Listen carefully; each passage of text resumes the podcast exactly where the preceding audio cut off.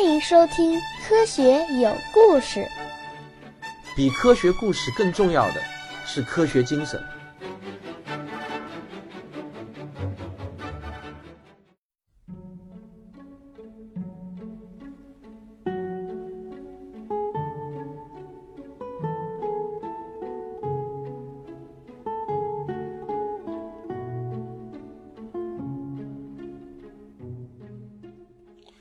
今天继续为大家讲时间的形状相对论史话。那么，在爱因斯坦死后，人类对微观世界的了解就越来越多，尤其是有了威力巨大的这个粒子加速器之后呢，人类对原子的了解就突飞猛进了。于是，又有两种最基本的力被发现了，一种被称之为洛合力，它是产生物质的放射性现象的根本原因；另一种呢，叫做强合力。这种力把质子和中子结合成了原子核。那么说到这个强合力呢，我估计看过这个《三体二：黑暗森林》的朋友呢，对那个威力无穷的水滴印象都会非常的深刻。那个水滴呢，又叫做强相互作用力探测器。这个强相互作用力啊，指的就是强合力。它是人类迄今为止发现的最强的一种力。它有多强？你看看那个《三体二》的小说就知道了。我保证你印象深刻。现在呢？上帝就把四种力摆在了人类的面前，这就好像是四块拼图板。上帝说：“我这四块拼板啊，原本是完全没有缝隙的一个完整的正方形，我用了一种巧妙的手法，把它们给分割成了四块。请你们人类思考一下，该如何还原回去呢？”上帝留给了人类两道终极的思考题，一道题目是。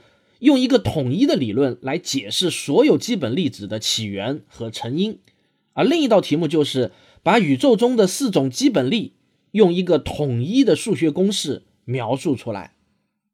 经过了三千年的科学攀登，经过了无数的磨难和坎坷，我们曾经掉在深井里面几百年都出不来，也曾经被困在迷宫中，差点儿就找不着出路了。终于这一天来临了，我们人类。这个居于银河系边缘的一个毫不起眼的太阳系中的一颗美丽蓝色行星上的两株生物，终于站到了上帝的面前。上帝说：“如果你们能解开这两道题目，那么请接受我最诚挚的敬意。从此呢，我就收回我以前的一句玩笑话。人类一思考，上帝就发笑。我们朝上帝微微一笑，不论你发不发笑，我们都不会停止思考。”上帝这个老头子啊，有时候对人类还真是挺好的，经常会给我们一点好运气。弦理论的发现呢，就是这样子的。物理学界曾经流传着这样一句话，他说：“这个弦理论啊，是二十一世纪的理论，偶然落到了二十世纪，被好运气的物理学家们给捡到了。”那这又是怎么一回事呢？请听我慢慢跟你讲。一九六八年，有一个叫做维尼奇亚诺的意大利年轻物理学家。他就职于那个大名鼎鼎的欧洲核子研究中心，这个中心呢，里面出了很多牛逼哄哄的人物，包括大名鼎鼎的互联网之父蒂姆·伯纳斯利，呃，我们前面提到的那个全世界最大的粒子加速器 LHC 也是这个机构建造的。大多数物理学家呢都是数学家，这个维尼奇亚诺也不例外，他对数学是相当的有兴趣。有一天呢，他闲来无事。就开始把玩起两百多年前大数学家欧拉发明的一个函数，这就是有名的欧拉贝塔函数。它是怎么玩的呢？就是给出一个 x 值，然后算一个 y 值，再给一个 x 值，再算出 y 值，然后呢就把它们写在纸上。这就好像小孩子孜孜不倦地把积木摆来摆去一样。你可能会觉得物理学家们还真是奇怪，这有啥好玩的？我们大多数人呢对数字都很讨厌，唯恐避之不及。所以呢，我们大多数人只能当当普通的老百姓，当不了神奇的各种家嘛。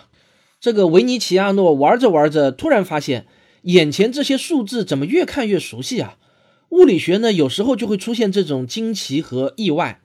维尼奇亚诺手中的这些数字，突然就让他联想到了全世界各地汇集过来的在粒子对撞机中产生的大量的原子碎片的各种数据。他们似乎有着极其惊人的关联，冥冥之中，似乎两百多年前的欧拉获得了上帝的启示，写下了这个欧拉贝塔函数。在历经了两百年的时空穿越，维尼奇亚诺偶然发现了这个函数的惊人秘密。但问题是，这个函数虽然很管用，但是没有人能知道这个函数到底代表着什么样的物理意义。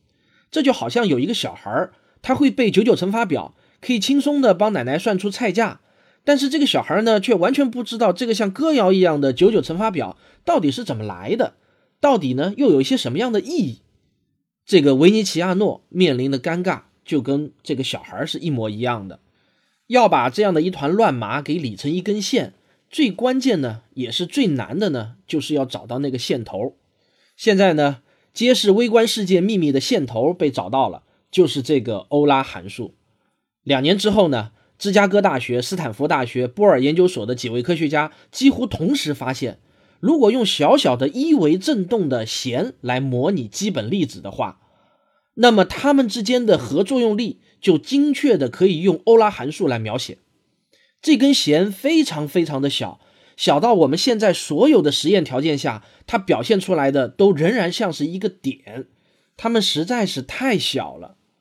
然而，弦理论的这条路非常的坎坷，似乎呢就像是一堆刚刚冒出一点火星的柴堆，还没有窜出第一个火苗，就被当头浇了一盆冷水。弦理论最初的几个预言都被实验数据无情的给推翻了。全世界的物理学家们在一片唏嘘中都非常不情愿地把弦理论给扔进了废纸篓，只有谢尔克、格林和斯瓦兹等几个少数的物理学家仍然没有放弃。他们觉得啊，这个弦理论所展现出来的数学之美实在是太令人印象深刻了，哪怕在实验数据上有瑕疵，他们也不愿意放弃。他们的想法是尽可能的去修正理论，而不是把他们给一股脑儿的扔到废纸篓里。又经过了十多年的努力，终于在一篇里程碑式的文章中，他们解决了矛盾，并且呢，向世人宣告弦理论有能力成为万物理论。这篇文章在物理学界那是一时激起千层浪啊！许许多多的物理学家都放下手头的工作，激动地阅读着格林和斯瓦兹的文章。读完以后呢，很多人马上就停掉了手里的研究项目，转而一头奔向这个终极理论的战场。有什么事情能够比得上探求统一全宇宙的理论更令人激动的呢？从1984年一直到1986年，出现了物理界中的第一次超弦革命。为什么在弦理论前面又增加了一个“超”字呢？格林和斯瓦兹认为，每一个基本粒子必须要有一个超对称的伙伴。电子呢有一个超伙伴叫做超电子，而光子的超伙伴呢叫做光微子等等。弦理论和超伙伴的这个假想一结合，立即就发挥出了巨大的威力。这就好像脱去普通西装，露出内裤外穿的超人本尊一样。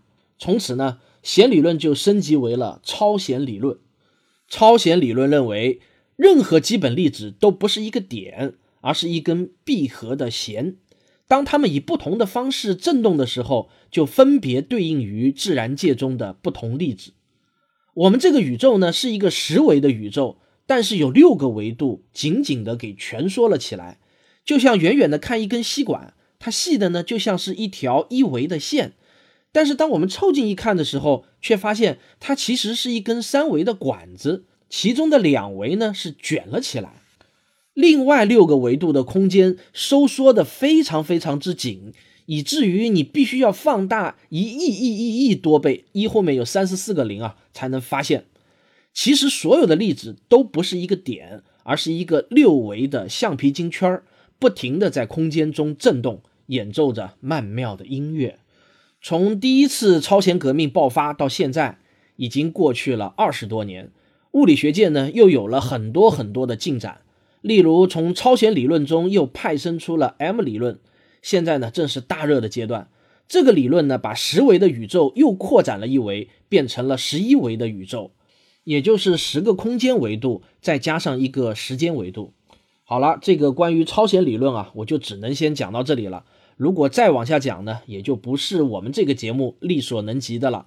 那要讲量子力学、讲超弦理论才能讲到的东西了。毕竟呢，我们这个节目只是介绍相对论的节目。如果你对超弦理论还想了解的更多的话呢，我可以推荐你阅读一下美国人比格林写的《宇宙的琴弦》。那么讲到这里，我带领大家所一起走过的有关相对论的旅程呢，就差不多要到达终点了。然而，终点却并不意味着结束，恰恰意味着一个新起点的开始。这个宇宙留给我们的两道终极思考题还没有找到答案呢。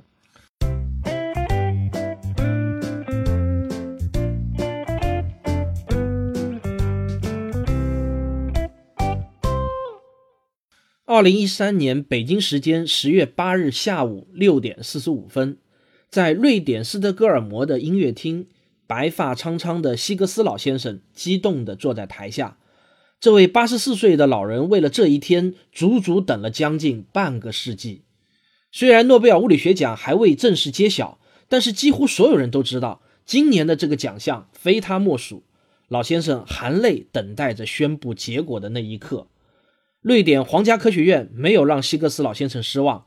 二零一三年的诺贝尔物理学奖众望所归的颁给了希格斯和比希格斯小三岁的恩格勒，以表彰他们在四十九年前提出了希格斯玻色子模型。就在一年多前的二零一二年的七月四日，欧洲核子研究中心正式宣布，他们以百分之九十九点九九九九四的置信度发现了希格斯玻色子。这条消息在那一年绝对是整个科学界的第一大新闻，所有报纸的头版头条都在追踪报道这个事情，无数科普文章铺天盖地的向公众们涌来。很多知名的科学家认为这是物理学四十多年来最重大的发现之一，堪比登月啊！我有幸见证了这样一个科学史上伟大的历史时刻。那么，为什么希格斯子如此重要？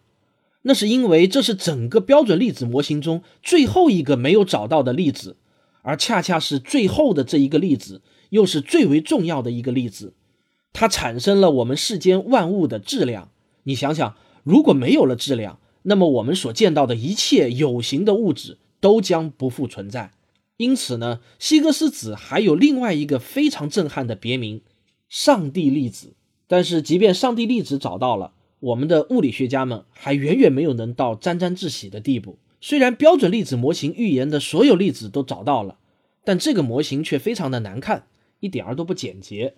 我们打个比方来说呢，如果有一个人问麻雀、蚂蚱、青蛙、鲫鱼的共同祖先是谁，生物学家呢就把这四种动物用胶水给捏了起来，然后呢扔给你说：“瞧，就是这家伙。”这差不多呢就是标准粒子模型留给物理学家们的直观感受。它虽然很好的解释了每一个粒子的性质，但是这个模型啊，就像是前面那只共同祖先的生物一样，是个长得极为丑陋、复杂、怪异的生物。科学家们普遍相信，一定还有一个比标准粒子模型更加简洁的理论模型，它可以自然而然地推导出标准模型。人类对微观世界的探索还远远没有达到尽头，一个里程碑的到来，意味着下一段更加艰苦的赛道。开始了。二零一六年的二月十二日早上七点五十分，像每一个平凡的早晨，我洗漱完，坐在餐桌旁边准备吃早饭，习惯性的拿起了手机，准备放一点什么东西，边吃边听。我点开了微信上的订阅号，我惊讶的发现，我的手机被一个词给刷屏了，这个词就是引力波。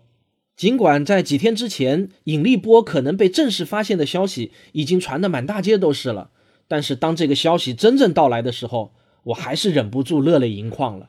这又是一次人类智力的伟大胜利，爱因斯坦广义相对论的最后一个预言也被证实了，一个人类探索宇宙奥秘的新纪元到来了。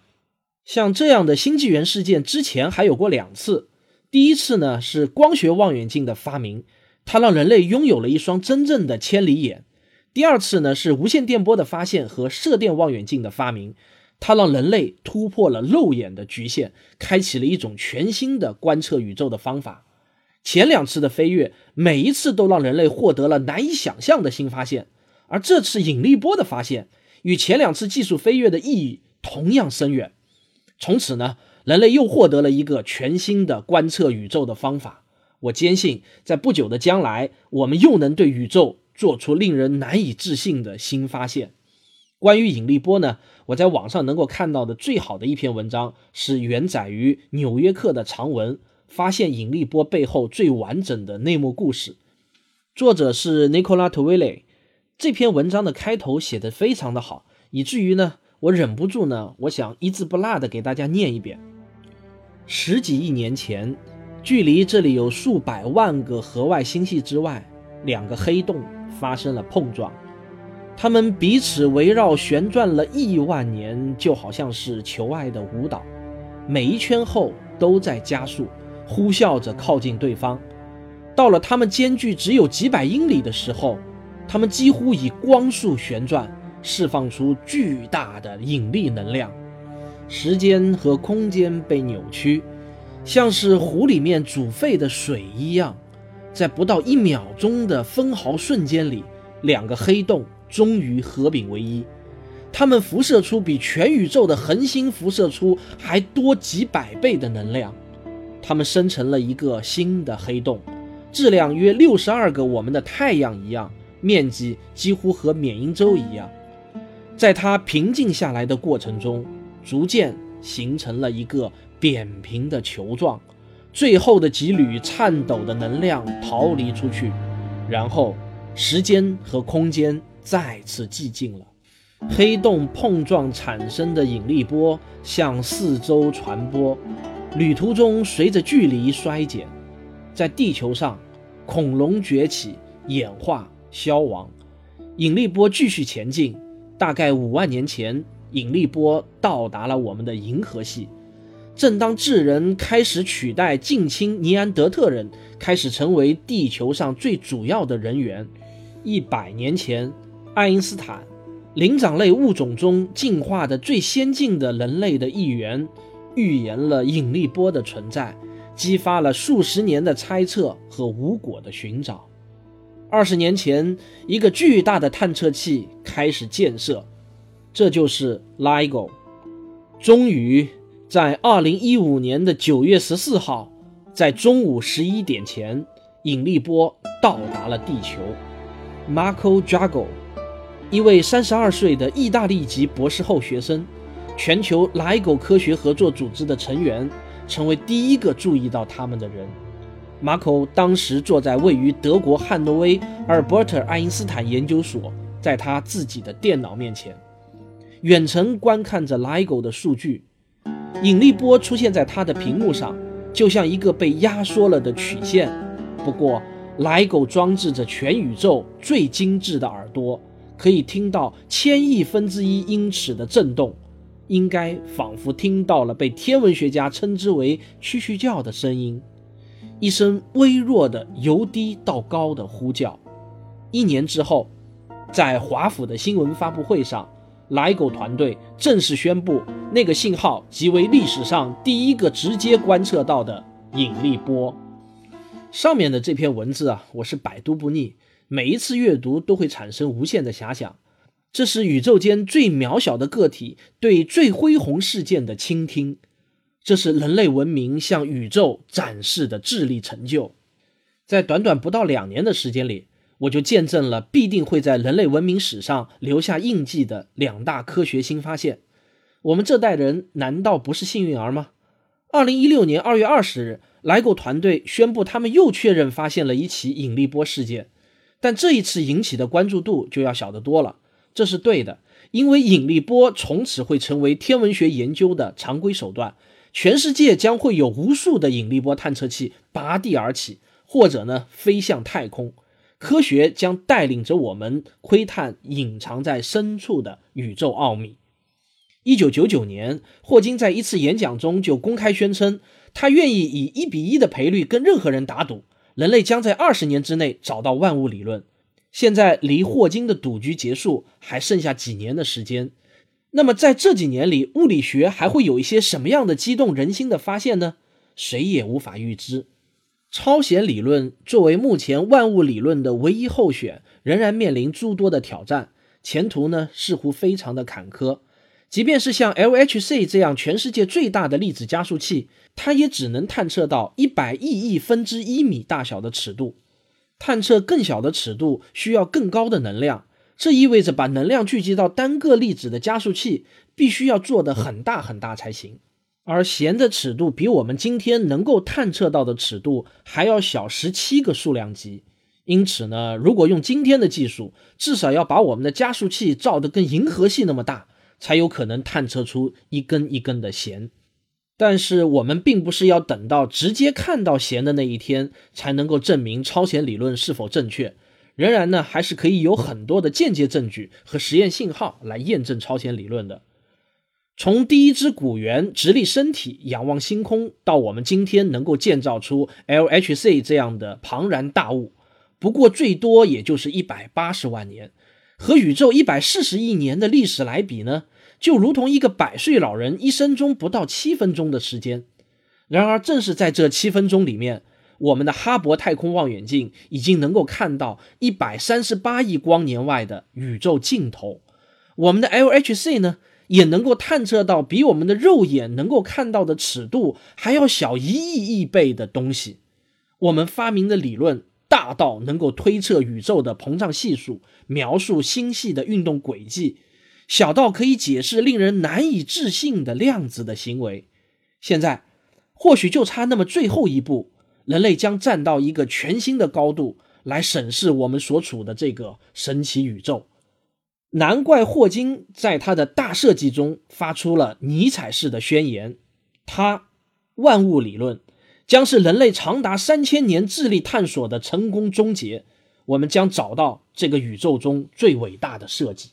霍金的理想或许已经真的离我们不远了，在我们的有生之年，很有可能可以等到物理学家们向我们宣布找到万物理论的那一天。我从内心深处为生活在这个激动人心的时代而感到庆幸。唯一遗憾的是，我除了静静的等待，似乎什么也做不了。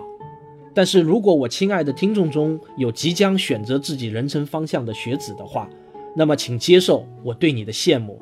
你将有机会投身到这场寻找大设计、解答上帝两道终极思考题的智力探索中，未来之路刚刚在你的脚下展开。你的这一步，或许决定了我能不能在有生之年看到答案。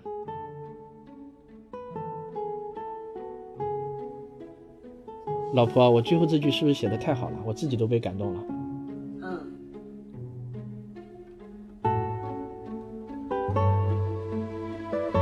我是卓老板，我是吴婷婷，我是王杰，我们是科学声音。很多年来呢，我自己一直都有一个理想，就是想等将来啊获得了财务自由的时候，我要为中国的科普事业做点贡献。比如呢，赞助一些科普作家，投资拍点科普的动画片、电视片，甚至电影啊什么的。因为我一直有一个朴素的信念，那就是中国的希望在于开启明智。而开启明智，则在于科普教育。突然有一天呢，我想明白了一件事情：做科普呢，其实跟有没有钱完全是两件事情。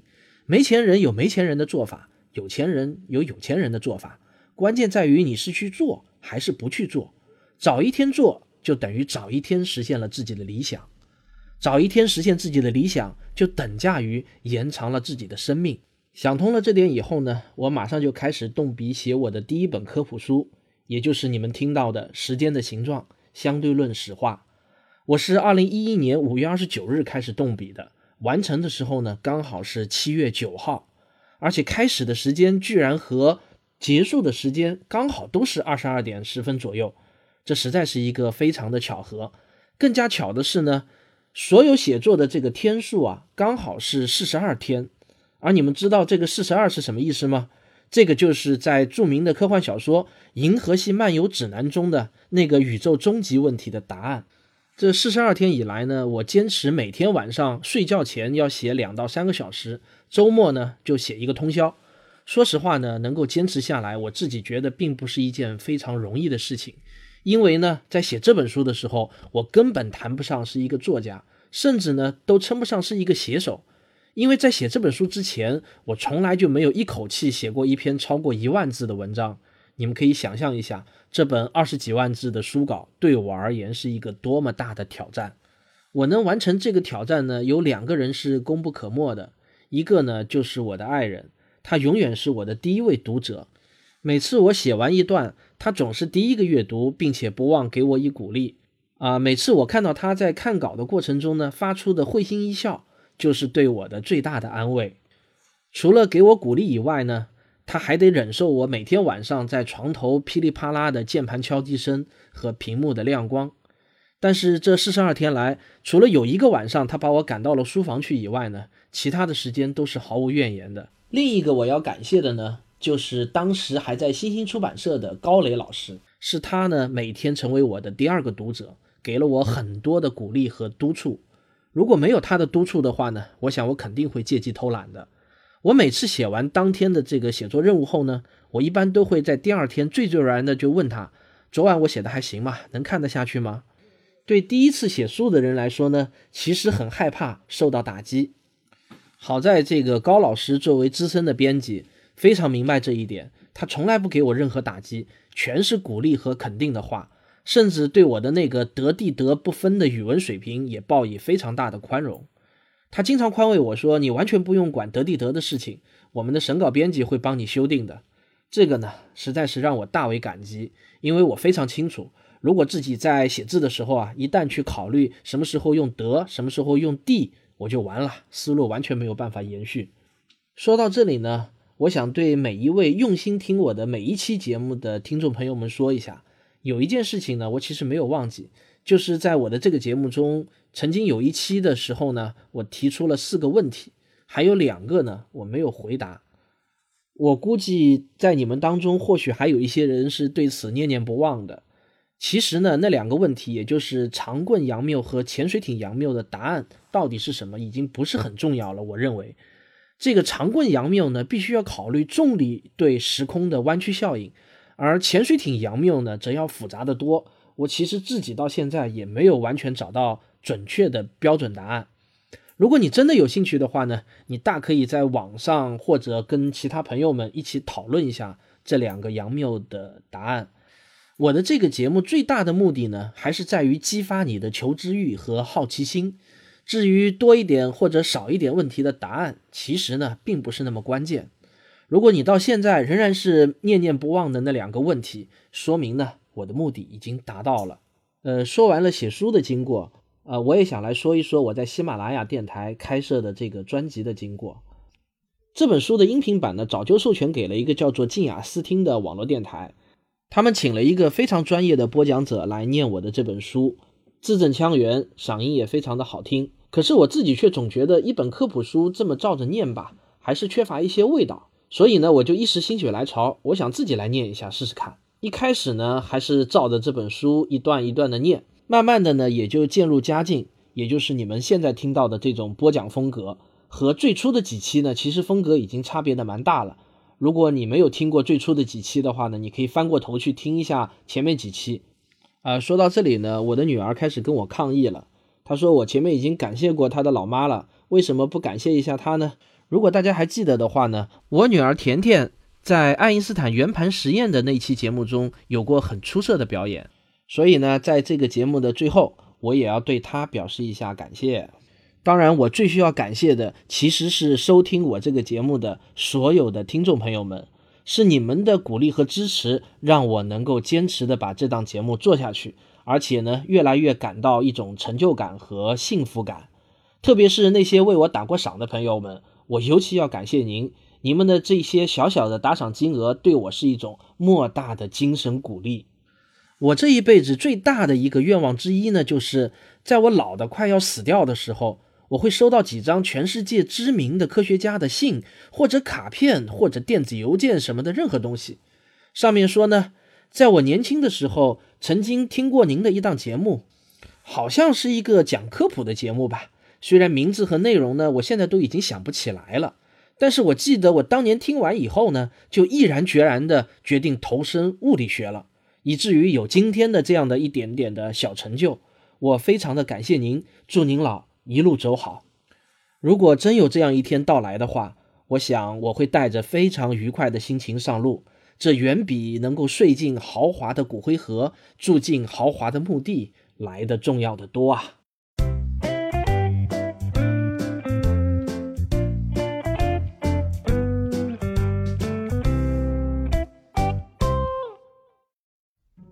从今年的四月二十五号开始播讲这个专辑的第一集。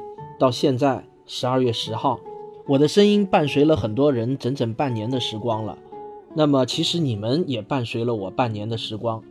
现在这个专辑要跟大家说再见了，我还真是有一点恋恋不舍的感觉，不知道你们也会不会有这样的感觉呢？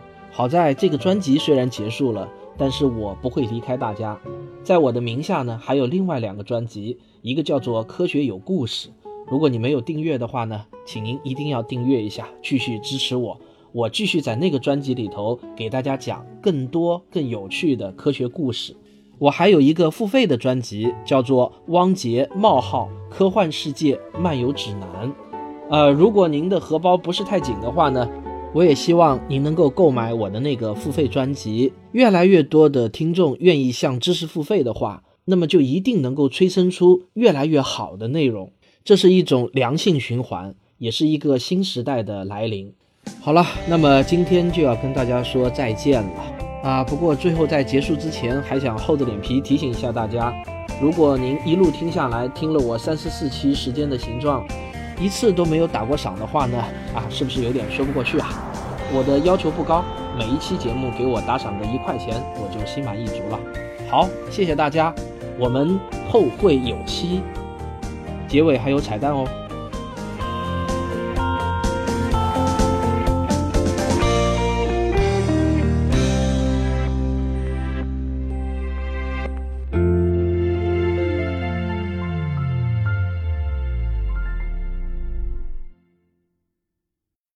包括我们都知道的互联网之父 Tim 伯纳斯·利，我们前面，嗯而弦的尺度比我们今天，哦哦，忘记静音了。虽然标准粒子模型预言的所有粒子都找到了，虽然标准，虽然标准粒子模型预言的所有粒子都找到了，这是宇宙间最渺小的个体对最宏，这是宇宙间最渺小的个体对最恢宏与世。这是宇宙间最渺小的个体对最恢宏事件的倾听。难怪霍金在他的最后一本书，难怪霍金在他的最后一本书《大设计》中，不，不能说最后一本书，好像还没死。我们一起走过了从前。每次我总是写下诗篇，让大风唱出莫名的思念。不知道爱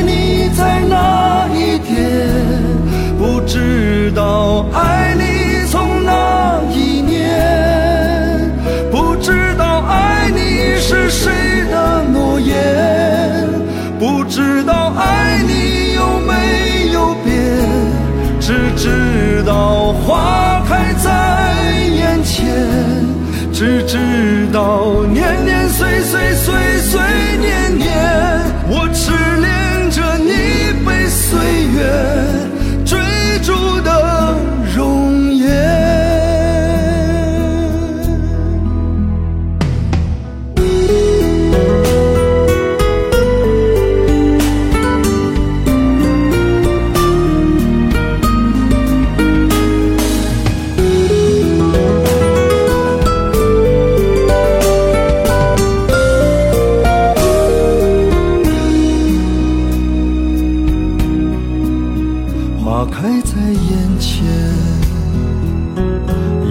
等了很多很多年。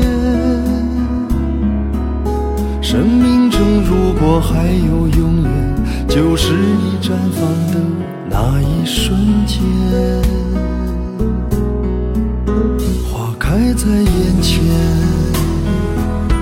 我们一起牵手向明天。每次我总是临风轻，更好的季节在下一个春天。